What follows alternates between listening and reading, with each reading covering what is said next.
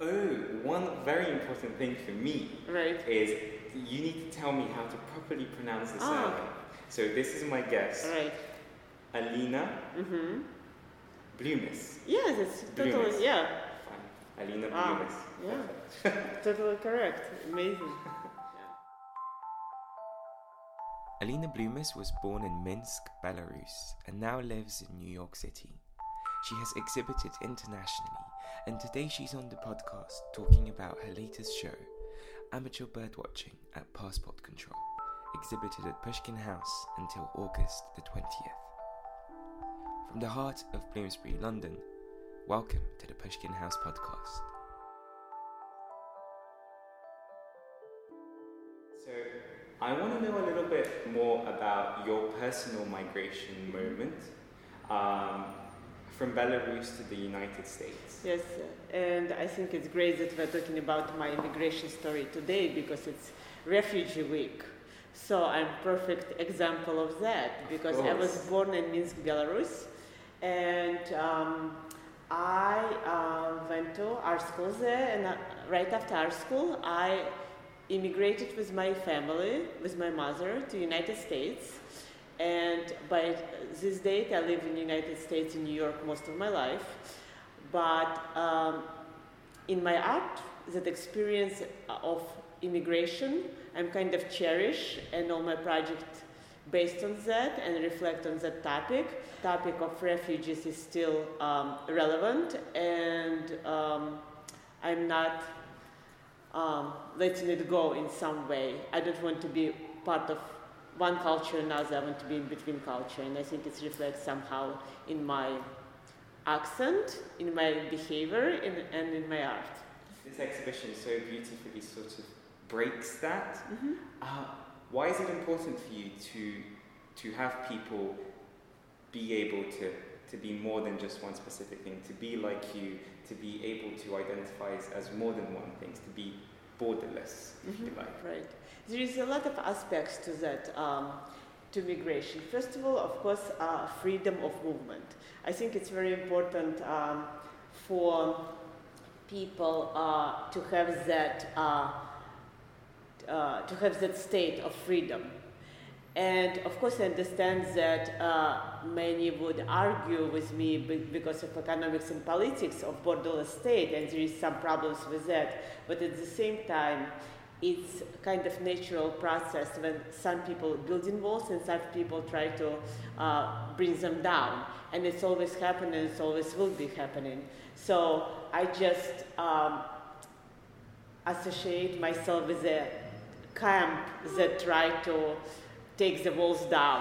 But I know other people try to build them, They so will we always even even power in, in the you know Of course, the equilibrium. equilibrium of things. The same as uh, in this project, amateur bird watching passport control. It's a lot of birds, and some birds they actually don't migrate, like eagles. They survey a territory, they kind of uh, protect the territory, and there is some birds that migrate um, seasonally. So it's kind of two camps, and that's a metaphor of people as well. Of course, it translates into work and you show it beautifully. When I was looking at these works earlier today uh, and reading the text of, of the booklet, um, one thing that struck out to me in the beginning is that some of these birds are birds of prey, and then others seem much friendlier, at least to me as a spectator. Um, do you have any favorites around? All of them favorite, and I think each bird reflects very well on economics and politics of that uh, specific country and actually nature Uh-huh. as well. And when I describe this project, I say that uh, amateur bird watching passport control is intersection of nation and nature.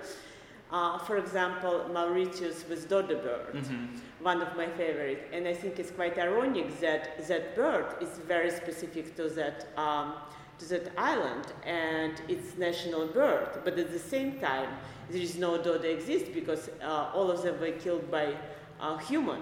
Of course, the Uh, extinction that extinction. Right, and also when I did this project, I tried to research why certain birds on the passport covers, and um, some of them are easy to identify, like eagles for European countries, because it's from generation to generation from royal families, or coat of arms, all this um, heraldical um, heraldical tradition. But for example, Kenya has a rooster with an X on its cover, and it says that rooster pro- protects uh, the house some, in some way.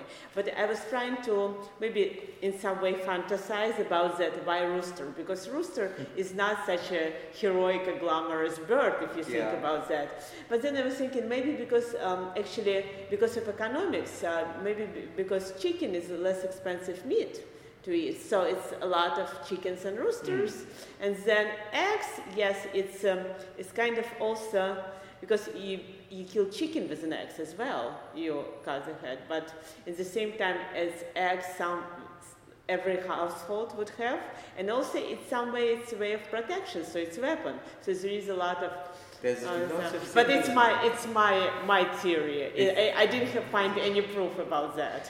One of the best things I think about the show is, as we mentioned yesterday, everybody has a passport. right. Everybody can, well, most people have passports. Right. It's very difficult actually Right. nowadays.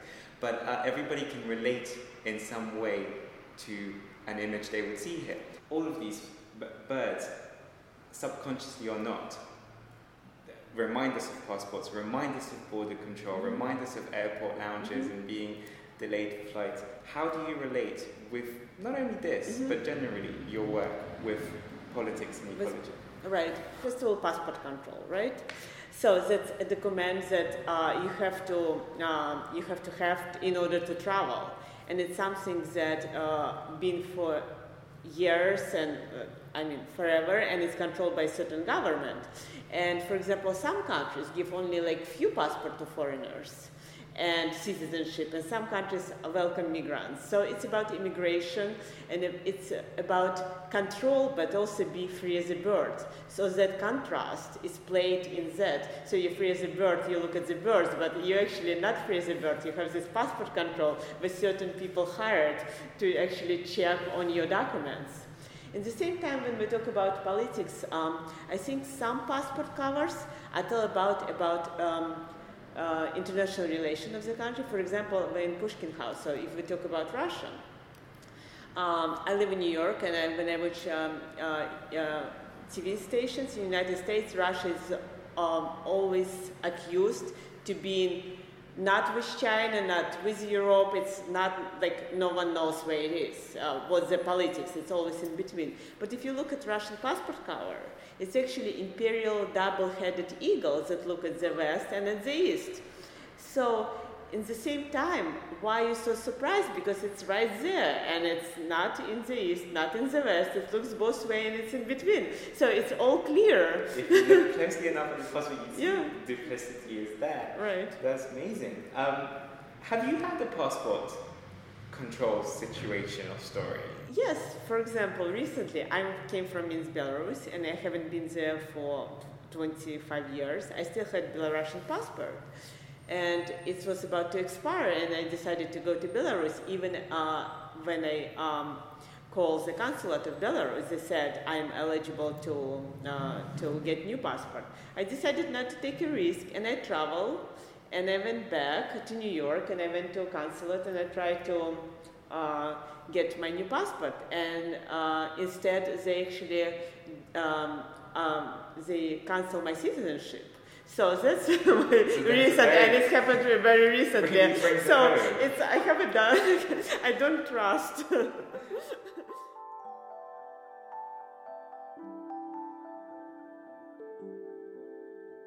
Pushkin House is the oldest Russian cultural centre in London.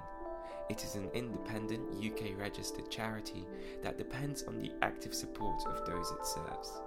Help us keep delivering a groundbreaking and captivating programme, exploring the best of Russian culture and encouraging intelligent and nuanced debate about Russia. Enjoy the rest of this podcast.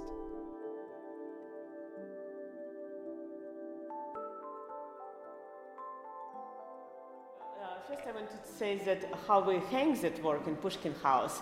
So on one wall, um, we have in the main room we have all the uh, birds of Africa and Australia. On the other wall, we have all the birds of uh, North, South America, and Caribbean. Downstairs, we have Europe, uh, birds of Europe. And the, the idea is that um, we hang them kind of by geographical um, or geographical um, situation. Also, it's interesting sometimes to see how neighboring countries have the parallels in the birds. But um, so I looked at all the 195 passport covers uh, from around the world, and I looked what the main categories, what actually on the passport covers. And second main category is birds. It's 43 birds, uh, 50 birds in 43 countries. And what I did as a technique, I, I isolate birds from all the national symbolism and I took uh, it's a technique called etching. So you take copper plate and I actually draw these birds, redraw as close to as possible to the original mm-hmm. image, but different um, uh, uh, different size, a larger size. And then after you draw it on copper plate, you put it in acid, and when you draw acid with edge, to, so there is a bevel um, in the copper plate itself. And then what, uh, what I did is called negative printing, when you don't push ink in the um, kind of etched um, surface, but you put it on the top in some way to mirror uh, passports because if you see, look at the passport cover, it's negative image. It's light line over dark, mm-hmm. and this is how it's. Uh, the, I came to this technique because um, I try. Some people ask me why you do etching because I didn't do edition. It's single, uh, unique work, work on paper. But why use etching? Because etching is usually what you you do a plate and you do edition. You print it a lot. And uh, I was thinking that this technique will mirror original passports the best. That's why I use this technique. But if I can draw it with pencil, I will draw it with pencil. Because when I have an idea, I just use technique that is most fitted to the idea instead of saying, oh, I'm a painter or I do work on paper or that. So I have an idea and then I choose what, what technique would fit the most.